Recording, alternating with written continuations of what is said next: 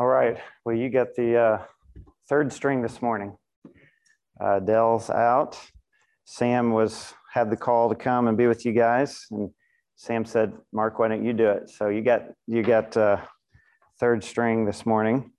But I'm happy to be here with you guys. I'm uh, my name is Mark Schaefer. If you don't know me, uh, my family uh, is in Tampa, Florida, and we've been there uh, eight years, a little over eight years now. We were sent out from this church uh, to plant a church in, in Tampa, Florida. And uh, so, uh, you know, just greetings from our church family in Tampa. We're coming up on our five year anniversary. So we're, uh, we've been in Tampa eight years, but the church started five years ago on actually uh, yesterday, January 1st. We were commissioned as a church right here at, at Midtown uh, five years ago yesterday. So uh, we're having a, our five year anniversary uh, service uh, on January 16th. So here's the official invite. You want to get away from the cold.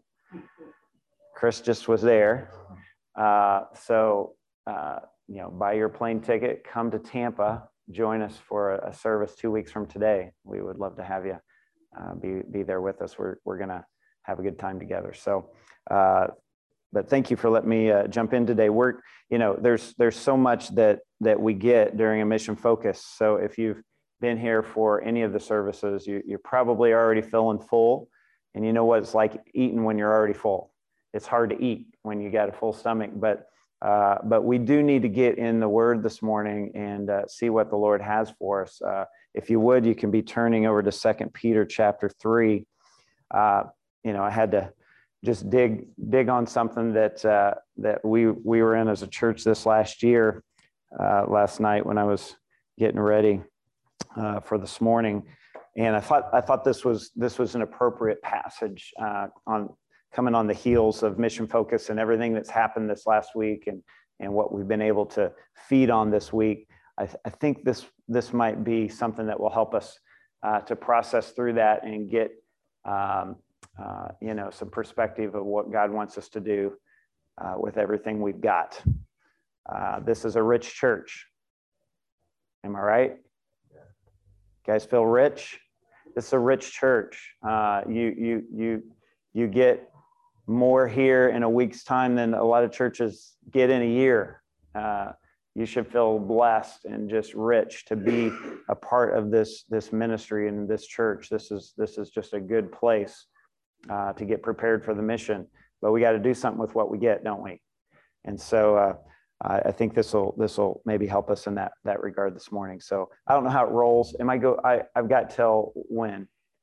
I've got till. An hour. Okay. Well, we're going to be done before an hour. I can probably I can probably count on that. So we'll take some time at the end to to pray and and uh, process and maybe uh, uh, uh, share with each other some things that God's given us this week. Maybe we can do that toward the end. Uh, but uh, uh, let, us let's, let's get in this passage this morning in Second Peter chapter three. As a church, for us in Tampa, we went through Second Peter last year. in fact, this time last year, we were about right here in this this part of Second Peter, and so this this was a, a, a just a, a blessing for our church to go through this book. But I just want to re, uh, uh, take a look this morning at the first eight or uh, eight or nine verses. I think, I think we're going to stop about verse nine in chapter three. So, so if you would, let's just let's just ask the Lord to lead us this morning, and then we'll we'll jump into this passage. Father, thank you so much uh, this morning for your your goodness. God, we thank you for the the richness of your word and and those that have brought your word to us this week. And, and god we do feel already full uh, with what you've given to us. And uh, we're so thankful for that. But god we got to do something with it. And uh, if we don't if we don't get out and exercise all the food just makes us fat. And so god help us to be people who are taking in what you give us and then uh, you know, using it to build spiritual muscle in our life and, and to, to do what you've asked us to do. And so, uh, Lord, help us again with that this morning, not just to take in uh, uh more, more truth and not, not uh, see it fall out to us serving you better and, and, and being more faithful in your mission. And so Help us with that this morning, God. We love you so much. We ask you to guide us, and, and we pray this in Jesus' name. Amen. Second Peter chapter 3, verse 1. This second epistle, beloved, I now write unto you, in both which I stir up your pure minds by way of remembrance, that you may be mindful of the words which were spoken before by the holy prophets, and of the commandment of us, the apostles of the Lord and Savior. Knowing this first, that there shall come in the last days scoffers, walking after their own lusts, and saying, Where is the promise of his coming? For since the fathers fell asleep, all things continue as they were from the beginning of the creation. For this they willingly are ignorant of. Old, and the earth standing out of the water and in the water, whereby the world that then was, being overflowed with water, perished. But the heavens and the earth, which are now by the same word, are kept in store, reserved unto fire against the day of judgment and perdition of ungodly men. But beloved, be not ignorant of this one thing that one day is with the Lord as a thousand years, and a thousand years is one day. The Lord is not slack concerning his promise, as some men count slackness, but is long suffering to usward, not willing that any should perish, but that all should come to repentance. There's a lot of things we could work through in this passage. We won't have time to work through all of that. But have you ever heard the saying, uh, ignorance is bliss? Anybody heard that saying? So what, what do people mean when they say ignorance is bliss? What, what, is, what is that? What are they really trying to communicate when somebody says that? What? Yeah, you're willing to be ignorant, but yeah, yeah, that's that's part of it. What what's the bliss part? Yeah, yeah. Uh, if I don't know, I don't got to do anything. Uh, I can just exist. And so, is ignorance really always bliss? So, what people really mean uh, sometimes is better not to know certain things because when you know that thing, now you're accountable for that thing. And so, I don't want to know the thing that I don't want to know. So, I'm going to stay ignorant about the thing I should know, but I don't want to know, right? Uh, so, you stay in the dark about some things. But let me just uh, maybe bring some perspective to that. Is it really blissful to not know about the great white shark that's swimming out in the ocean near the shore uh, when you and your, your little kids are, are swimming in the ocean? Is it really? Well, it is and, until great white shark takes a bite out of one of your, your kids or maybe takes them whole. Somebody's. No, it's all right. Uh, it's really not blissful then, is it? It was blissful until great white shark bit you. Uh, is it really blissful not to know the speed limit? Well, it is until the red lights are blinking behind you. Yeah. Is it really blissful not to know truth from the Word of God? Well, it is until we got to stand before our God at the judgment seat of Christ and answer for what we should have known and we didn't know because we didn't want to know because we didn't want to be accountable to that thing. Well, it's blissful until it isn't. And then we got to stand before our God and answer. And so Peter has some words of advice for us here concerning this blissful ignorance. Uh, he wants to help us not be ignorant of the word of God. Um, so uh, you know, in the first part of this passage, it talks about being mindful. If you look in verse two, that ye may be mindful of the words which were spoken before by the holy prophets and of the commandment of us, the apostles of the Lord and Savior. And so to be mindful uh, means to be mindful of what God has said. So he tells us, he gives us the whole, the whole Bible what do we need to be? Well, be mindful of the holy prophets. What's that? Well, that's our Old Testament. Being mindful also of the commandment of us, the apostles of our, well, there's our New Testament. So we're, we're, we're not, we're not uh, set free from, from all of the scriptures. We need to know the scriptures. It's a big book, but we need to be people that are people of the word that know, know the book. To be mindful of the word of God means to not be ignorant of what the word of God says. We need to put it into our mind so we're not blissfully ignorant. And the problem today is that many people would rather hear a, a, reassuring lie than an inconvenient truth. Isn't that reality? Well, just just lie to me, Pastor, so I don't have to know what I got to do with it. Uh, just give me an inconvenient or, or, a convenient lie rather than an inconvenient truth. Uh, we, we'd just rather be lied to. Don't bother telling me about what the Bible has to say. I don't want to hear it because I don't want to be accountable to what it says. All that Bible stuff may be okay for you, but I like my life the way it is. And so don't, don't ruffle, uh, don't, don't stir the waters and ruffle the feathers. Don't step on my toes. I'm good. Thank you. And so these people can always find someone who will tell them what they want to hear that makes them feel good. And so we don't have time this morning. All of Second Peter chapter 2 is about that, about false teachers who came in and, and they'll just they'll tell people what they want to hear. Is this going on today? It's going on right now. I mean, you got people who will tell people what they want to hear. And and so you can't just say, well, it's the false teacher's fault. It's it's it's all on them. No, I'm telling you, there's a lot of churches that are filled with with, with people who want to be blissfully ignorant.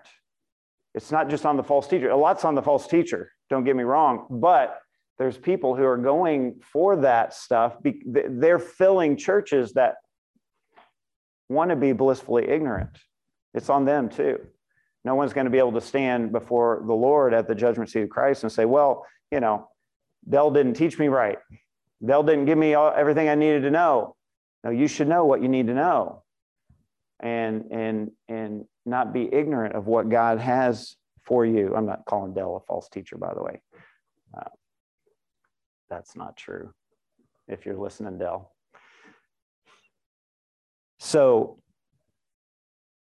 you know, just give me something that makes me feel good, Pastor.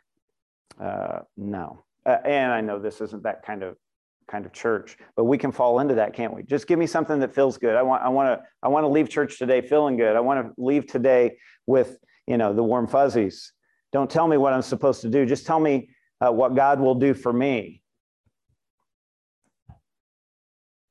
And so false te- teachers are happy to oblige that, and they'll tickle the ears of any skeptic here out there that wants to feel good about themselves and and instead of giving them the truth of the word of God. And so aren't we thankful that that God's not that way, and Peter's not that kind of preacher. So we're we're going to get some preaching from Peter this morning uh, that will help us not be blissfully ignorant. Peter's not just going to shoot straight with us. So there's a difference between being ignorant and being willingly ignorant. Now, I think if we were honest this morning, all of us would say all of us are ignorant about something. I mean, don't give me a scalpel and put me uh, in a in a surgery room to operate on somebody's brain. You don't you don't want me doing that. I am ignorant about brain surgery. I'm ignorant about a lot of things. You know, I'm pretty ignorant about technology. You don't want me sitting there running the the stuff this morning. I mean, we we would be blowing up. You know, uh, things this morning. There's certain things that it's okay to be ignorant about. All of us are ignorant about something but the problem with ignorance is that the things we, we ought to know and we don't want to know, that's where it turns to willful ignorance, doesn't it? All of us can't know everything about everything. I can't do what some of you do. You can't do what some of, some of the things I do. And that's okay. It's okay to have ignorance about things that are non, you know, consequential for your life. But but when it comes down to the things of the Word of God, we can't we can't be ignorant, can we? It just it's not going to be good at the judgment seat of Christ. Willful, willful ignorance is something different. You can't know what you didn't know you were supposed to know, but you can know. When we've got the Word of God, you can know what you're supposed to know, but you got to be willing to know it and get in. Well, I didn't know the speed limit. But you did know that you chose to get a driver's license and get behind the wheel of a car. So you should know the speed limit, right? Ignorance of the law is no excuse. Well, I didn't know what time I was supposed to show up to work today, boss. Oh, but you took the job and you should know what, you know, you know, the time you're supposed to report, report to work. They shouldn't have to tell you, you know, hold your hand on everything, right? There's certain things you should know. I didn't know I was trespassing on the private property. Well, but you should have known it was pretty important to check before you jumped over that fence and just took, you know, took liberties that maybe weren't yours. You, you understand the difference between ignorance and willful ignorance. And so people do this with the word of God all the time choosing to stay in the dark about God and his word, choosing to stay uninformed, choosing not to investigate God or his word. And yet the Bible says that men are without excuse. We are without excuse, Romans chapter 1. So God lights every man that comes into the world, John 1 9. Uh, you know, man is without excuse. Everyone has enough information to know that we ought to be seeking this creator that made us. We've got enough information to know that I can't be willfully ignorant anymore. I, I, I know enough. Creation reveals it, my conscience reveals it, and the word of God reveals it. I have no excuse. Romans 1, Romans 2, John chapter 1. You know, we just have no excuse before the Lord.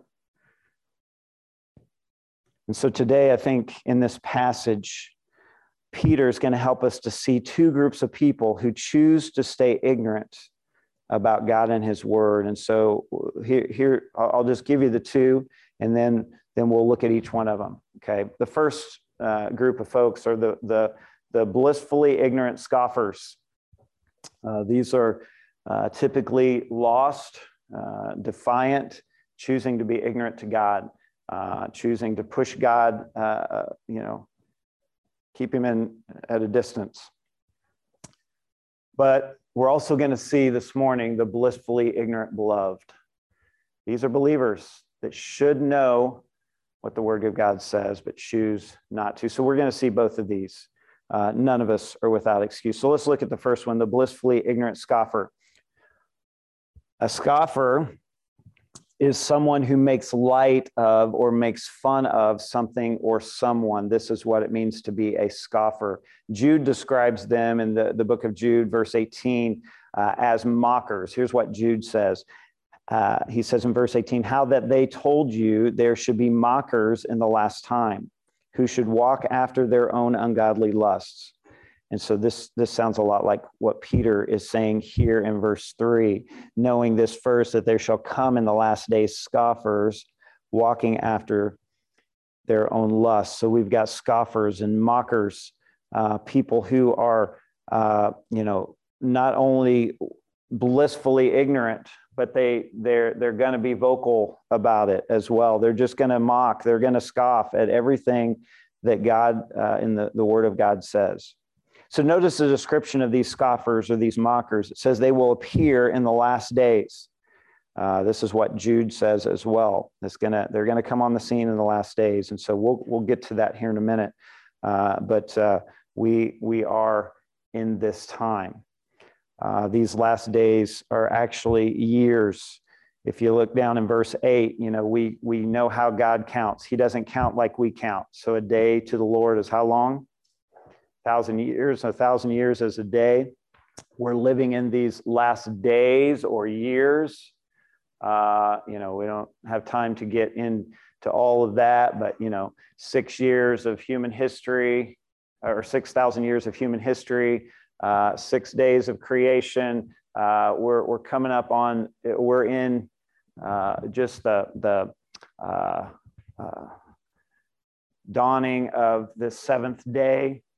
these last days uh, that Peter is talking about, that Jude is talking about, is really the last 2,000 years of human history. We're talking about these last days where these scoffers and mockers are going to start appearing and have been appearing for a while now.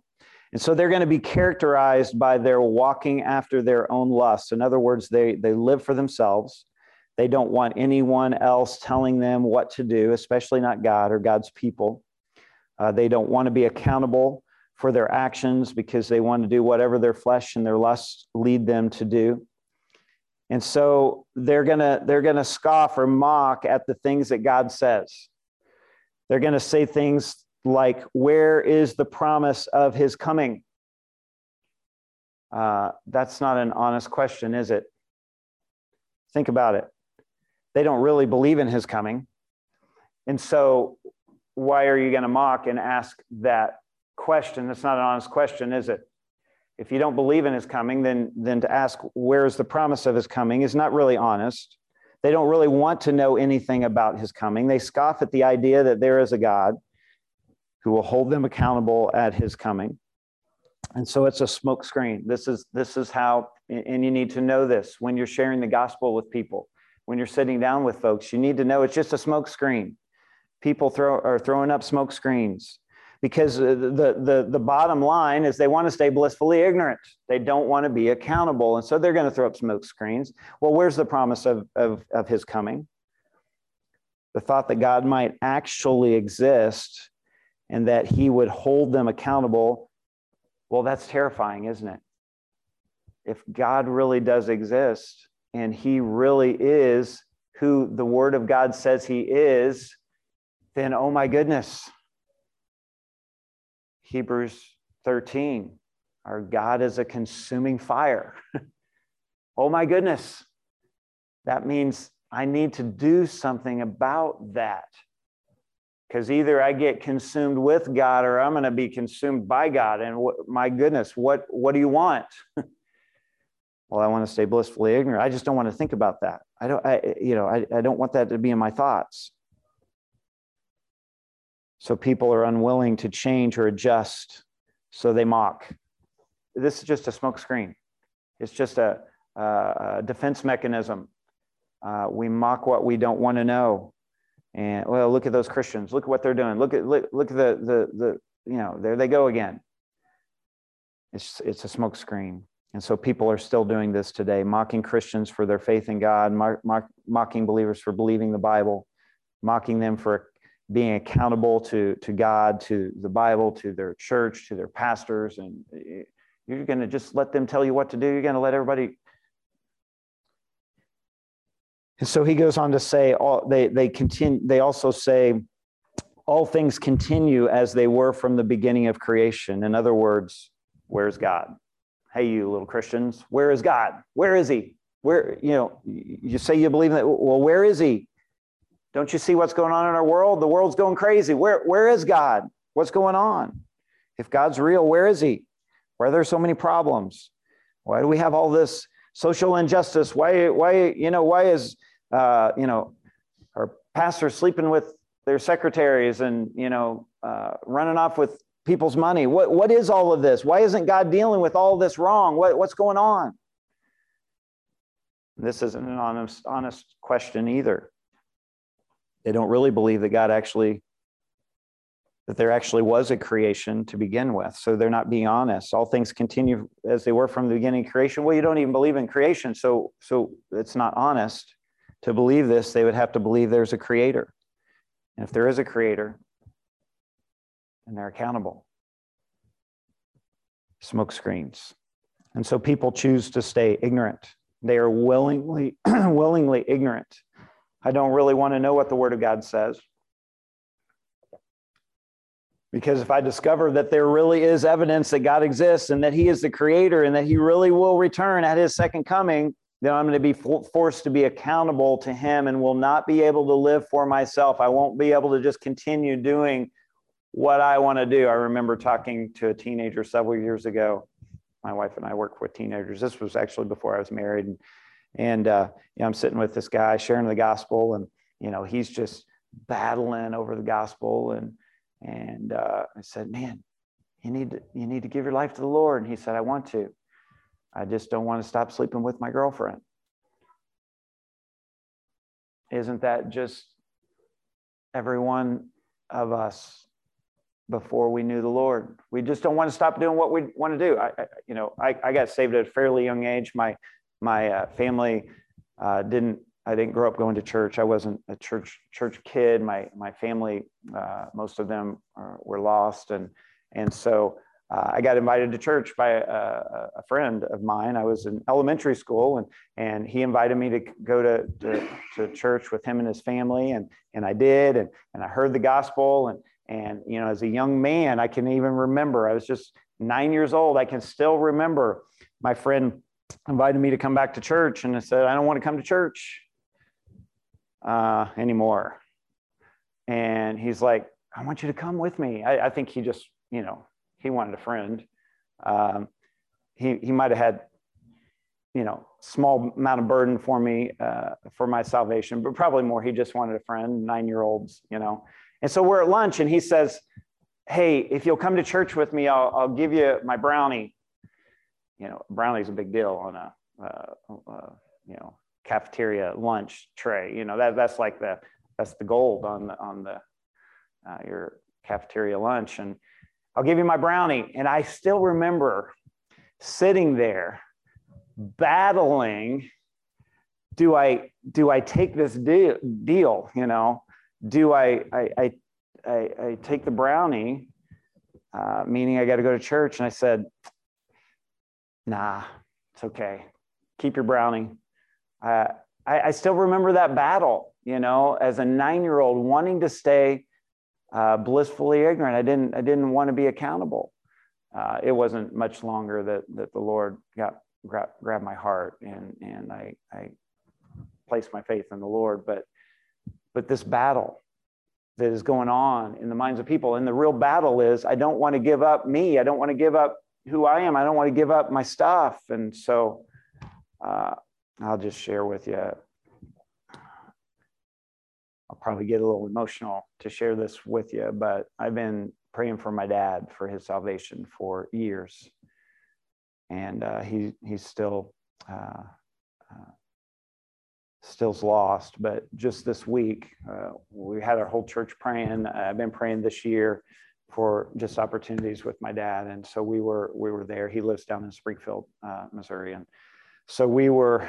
Uh, with our family, and we are just praying and asking God, God, give us opportunities. You know, it's the hardest thing to, to just you know open up spiritual conversations with my dad and and um, so we're not long before we're going to leave we, we got to drive back up here to kansas city and you know within the next hour or two and and we're sitting there and, and i'm just praying and, and so finally i just said hey dad you know uh, he's had some bad health lately and i just just said dad uh, I, I, want you to know i'm, I'm, I'm praying for you uh, and our church is praying for you and um, he's like, well, that's kind of weird. A bunch of strangers praying for me. That's weird. And I said, Dad, you know, our church loves us, and by extension, they love you. And and so uh, they they care about your health, and, and they're praying. And and he said, oh, that that's that's cool. And and he said, I I, I get that. And so uh, uh, he said, it's fine if you if you pray for me. He said, just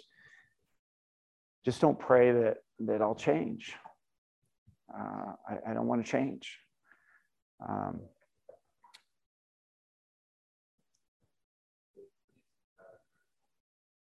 yeah. Um,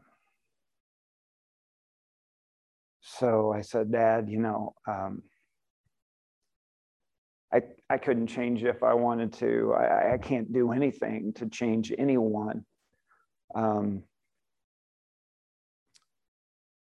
but I do believe in a God that does. And uh, I'm praying that God will will change you. I'm not trying to change you, Dad. I you know I, I love you. I, I, I can't can't do anything to make you do anything. I, am your son. You know I can't do anything. Um, but I do believe God changes lives, and I'm going to pray that God will change you.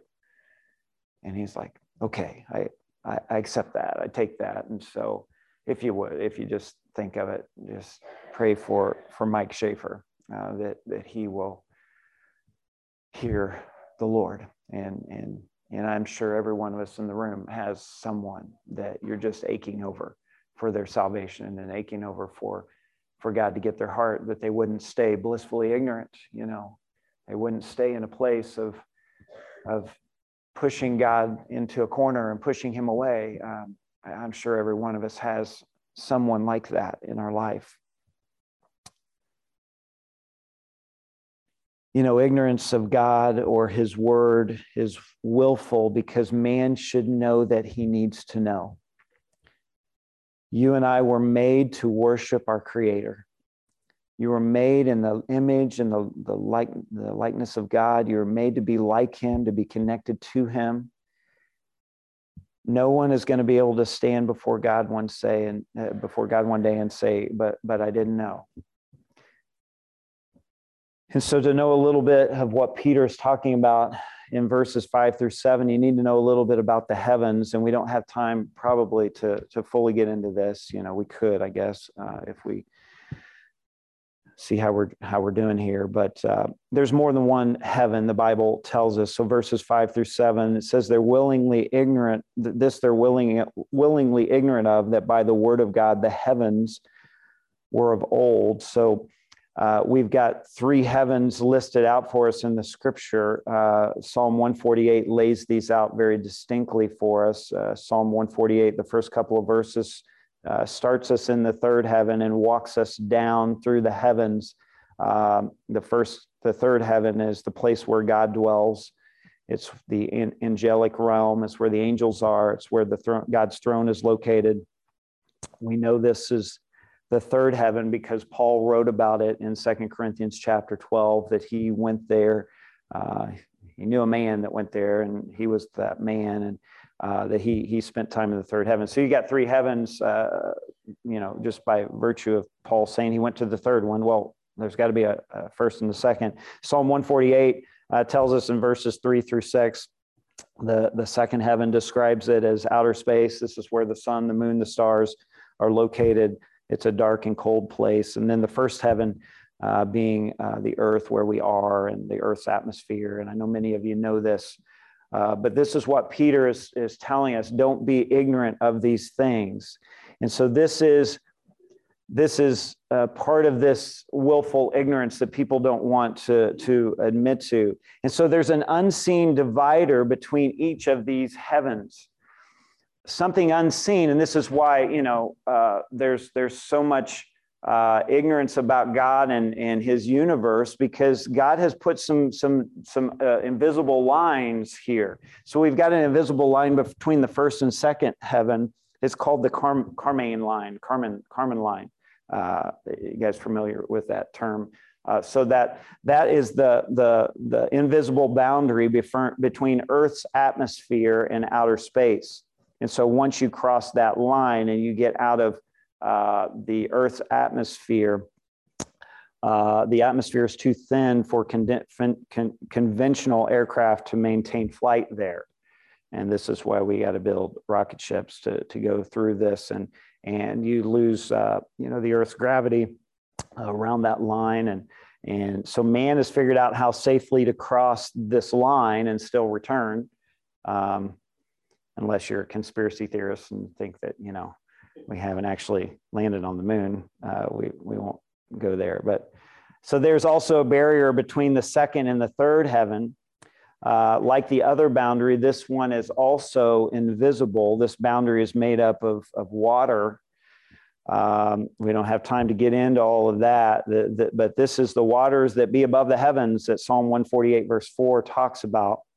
Uh, this boundary can all, cannot be surpassed. Uh, Psalm 148, verse 6 tells us you can't get past that boundary. Your, man's never going to find a way to uh, build a rocket ship or, or build a power, powerful enough telescope to uh, get past that boundary. Uh, no being is allowed to access past this boundary with, without God's consent. And so you're just not, you're not going to be able to cross that line. And so these, this information about the three current heavens will, will help us understand Peter's description of God's three judgments on the earth. And this is, this is where I'm really going with this. All creation is accountable to a holy and righteous creator God. No being is excluded from this accountability. And so notice the three judgments that Peter talks about here. So we got three heavens, and there's going to be three judgments that God's going to bring. The first judgment in verse five. This is God's original creation. And so the heaven here is, is, is singular in Genesis chapter one because this is, uh, there's no outer space yet. Uh, this is God's original creation, and God uh, brings judgment on that. Something happened between Genesis 1 1 and Genesis 1 2. We've got a judgment taking place there. God does not create things that are without form and void. And so uh, God is light, in him is no darkness at all. Uh, 1 John 1 5. And so this is what Peter wrote about here in verse 4, saying, Where is the promise of his coming? Since the fathers fell asleep, all things continue as they were from the beginning of creation. And so this is what Peter's talking about. So the judgment here was on Satan. Satan's judgment, uh, Isaiah 14, Ezekiel 28, Satan's fall. Some of the angels sinned by following Satan in his rebellion against God. So God cast Satan and his angels out of heaven, brought judgment on them. Uh, this was a judgment of darkness. The second judgment in verse 6, 2 Peter 3 6, is the judgment of the earth. The, the, the, creation account in Genesis 1 3 through 23 is actually the recreation of the earth. God brought the earth into judgment. The first thing God did in his recreation was to reintroduce his light. He said, Let there be light. This was not the sun uh, or the moon light. This was the light of God's presence. In, in Genesis 1 6, God made a firmament. That firmament was the expanse of space. And this is what we know today as outer space. And this firmament became the second heaven, separating the first heaven from the throne of God in the third heaven. And so man became separated uh, from God. But when the, uh, the imaginations of the thoughts of man's heart became only, only evil continually, God brought a second judgment on the earth. This was a judgment of water uh, with Noah's flood in Genesis 7. And then we have a, a third judgment that Peter talks about in verse 7 the heavens and the earth, which are now by the same word, are kept in store, reserved unto fire against the day of judgment and perdition of ungodly men. So, this third judgment is the re, again, God restarted his plan for the earth. This time he spared Noah and his family. And, and these are the heavens and the earth, which are now, which has been continuing for, you know, 6,000 years roughly. This earth where we currently dwell will be destroyed again in judgment. This will be a judgment of fire that Peter tells us.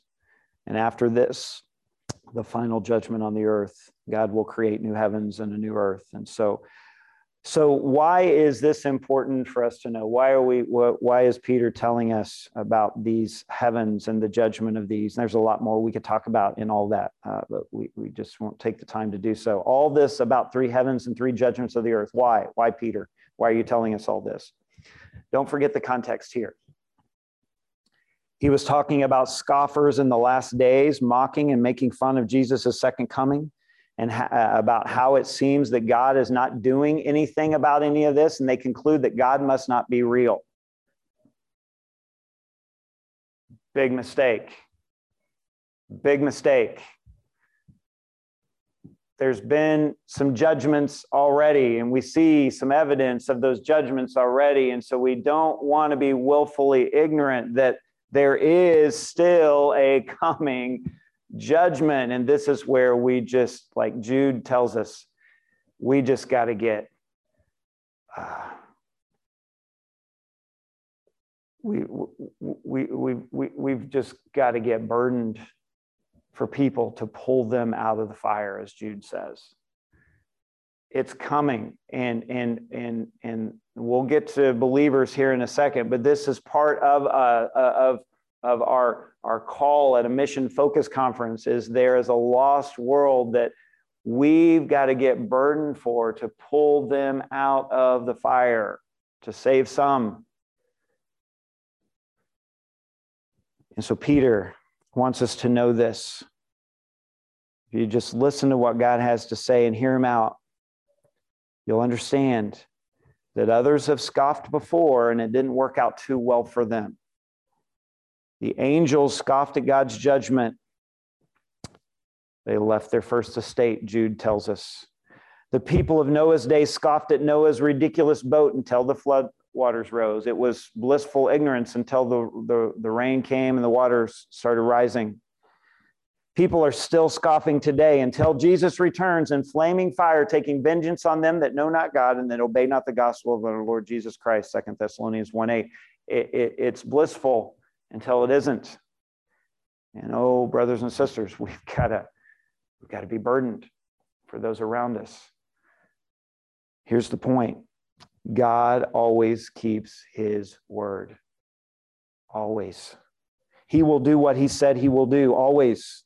Man would do well to heed God's warning and not mock or scoff at him. Proverbs 14 9 Fools make a mock at sin, but among the righteous there's favor. Just because his return is delayed does not mean he ain't coming. Just because man is blissfully enjoying his ignorance of God does not mean that there's ignorance, uh, that their ignorance is going to remain blissful. So every scoffer is going to stand before God and have to answer to him for why they rejected the knowledge of him. None are going to have an excuse. So if you know a scoffer, you know a mocker, uh, let's let's just get earnest in prayer. Uh, let's be people that are just begging God. I've been begging God, you know, for for a long time for my dad, but in particular this year, his his health is not uh, great, and and I'm just begging God, God, have mercy, keep keep my dad uh, breathing long enough so he can receive the gospel. We just need to beg God. We don't we don't order God around. Uh, we we don't get to boss God around. And, tell, and I told my dad this. I, I said, I can't make you change, and God's not going to either. I don't boss God around and tell him, you know, do something that my dad doesn't want done. No, God's not my servant. We're His. But I'm, Dad, I'm, I'm, I'm begging God that God would get your attention, that He would, He would get your heart. We need to be begging God for people to leave the scoffer's camp while they still have a chance to do so. And so, if you know a scoffer, you know a mocker, uh, instead of getting on social media and ranting raving about how the world's going to hell in a handbasket, you know, it's on us to, to beg God for these souls. All right, I want to spend the rest of the time talking about the second group here. And so it's one thing to be a blissful, ignorant scoffer, but I want you to notice Peter's terminology here in verse 8. But what's what's the next word he says here? Beloved, be not ignorant of this one thing Peter shifts gears here. He's not talking to the, the mockers and scoffers now. He's talking to Christians, he's talking to believers.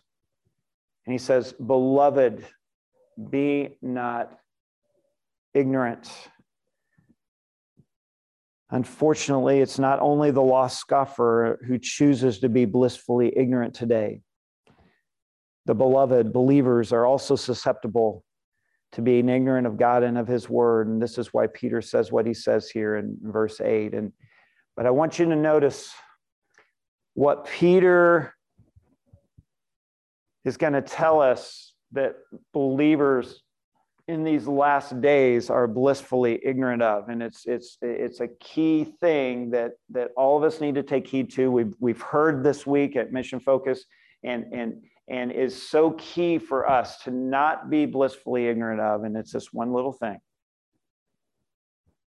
time. We can't get numb to the fact that we are running out of time. And for the believer today, this is where many believers choose to stay blissfully ignorant. They're not redeeming the time they're not understanding that the time is short. You may have 30 more years on this planet. Oh, 30 years are going to go like that. You may have 10. You may have five. We, we, we don't know when Christ is coming back. We don't know when we're going to breathe our last breath or when this body is going to drop and we're going to pick a, a glorified body and, and shoot into the, third heaven. We don't know when that's going to happen, but it doesn't matter when it's going to happen because regardless of when it happens, the time is short. And so, this is where believers choose to be blissfully ignorant today about this one thing time. His time frame is different than our time frame. And so God tells us here one day to God is how much? A thousand years. In other words, he can make a short time seem like a long time. God can do that. He can make time seem to stand still sometimes, like it did for me the other day when I was getting to share the gospel and, and talk to my dad. You know, we we were getting ready to leave and get in the car, and we just had a little bit of time left before we were going to drive back to Kansas City, and God just stretched that time. And I was just rejoicing all the way back to Kansas City, saying, Thank you, Lord, for that time with my dad. That hour that we spent seemed like a day, you know. God can make a short time seem longer if we're involved in the right things. In God's estimation of timing of his return, a few days might mean a couple thousand years. That's what he's t- telling us here. But what this tends to do is man becomes impatient and skeptical about his return. Where's your wh- where's this return that we've been hearing all about since I became a Christian long ago? Seems like long ago. See, man thinks that he has all the time in the world. Even the saved man is tempted to not live with any urgency of life because we feel like time is, you know, is plentiful. Even the saved man spends his time on worthless things, thinking he can always get right with God another time. I can always make that right when now is the time. Let's get, let, you know, let's don't waste the time we have in a conference week like this where where we get so much stuff and and we just well yeah I, I got it in my notebook and i'll get to let's let's start putting these things into our lives now. You've heard some things this week. Put those things take that step now. Don't put it off. So the saved man or the saved woman thinks there's always another day to confess sin there's always another day to get serious about God's word. There's always another day to consider God's calling and mission for my life. There's always another day. And we just keep putting it off. And guess what? That day for change never comes, does it? So one day to God is a thousand years, but oh, a thousand years to God also is one day. In other words, he can make a long time seem short. He can make time seem to fly by. By God's estimation of your life, here, just get this 24 hours is to 1,000 years, as 1.68 hours is to 70 years, the average lifespan. So by the time we're done here this morning, in God's estimation of a life, in just the, the, the time we'll be at church today, in God's estimation of life, that's it. That's what you got 1.68 hours.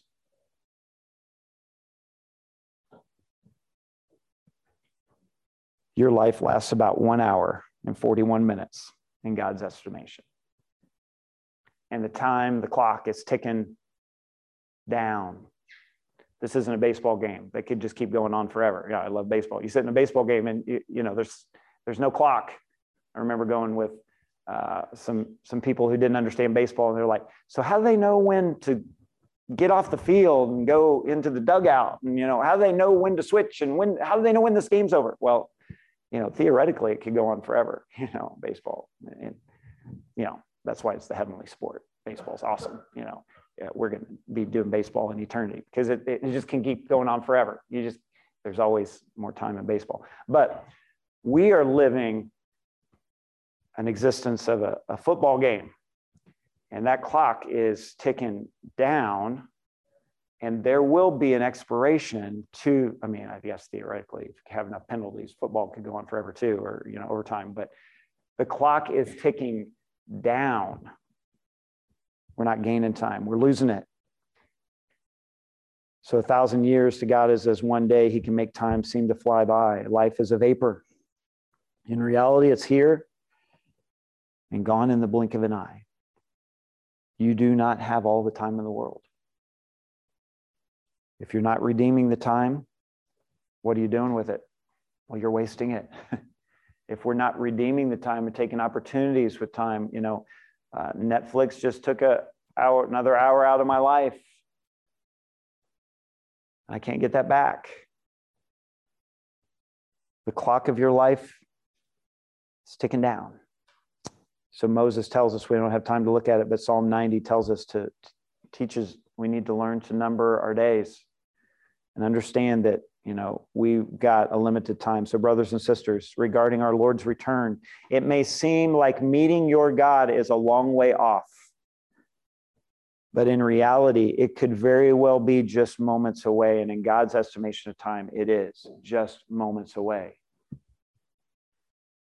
so are you are you preparing for his return like it could be today we may not get very far into 2022 and God may say, It's time. Time up. Time's up. The buzzer is sounding, the trumpet's blowing, and we are done. And, and we're not going to have opportunity to sit down. I won't have opportunity to sit down with my dad anymore and share the gospel. You don't have opportunity to sit down with your coworker or your, your, your loved one and, and share the gospel. Are you preparing for his, his return like it's just moments away? And so many of us are procrastinators when it comes to things in our life. I'm the, you know, my my motto is why do today what I can put off till tomorrow. You know, my wife's motto is why put off till tomorrow what I could do five years ago. You know, so she she's helps me in that regard. I'm a procrastinator. And so we just keep putting things off. We just keep pushing things aside. We just keep, uh, you know, uh, keeping ourselves blissfully ignorant of time.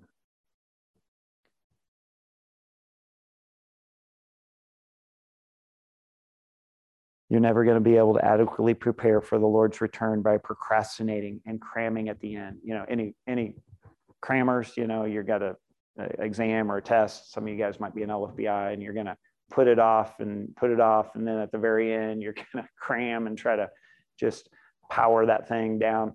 You know, I, I pulled a lot of overnighters in, in college. And so, you know, I, I understand that. And so there's a lot uh, of, of things that are competing for our time. But when it comes to the things of the Lord, getting prepared, if you're not in discipleship, you're running out of time to get, get equipped. Get in in this in, in a relationship discipleship relationship. You're not taking lfbi classes just because you, you're putting it off till another day. Get equipped. Get the stuff you need to get. Start getting a a a uh, uh, an equipping that's going to allow you to redeem the time and use what time we have left. And while you're doing that while you're getting equipped then uh, use those things as your don't don't just pack them and and save them for later. You you know this this is what i love about our fellowship of churches is that uh, we're equipping people while we're doing the work of the ministry and we're doing the work of the ministry while we're equipping because the time is short and we just gotta we gotta be we gotta make sure we're doing it all simultaneously it's not all right, four years of, of uh, you know, seminary level training, just go, go do that for four years and, and then, then we'll see about you getting used. No, get the training and use the stuff while you're getting it and, and keep moving because the time is short. You guys tracking with me? Understand? Yeah, you, you guys know.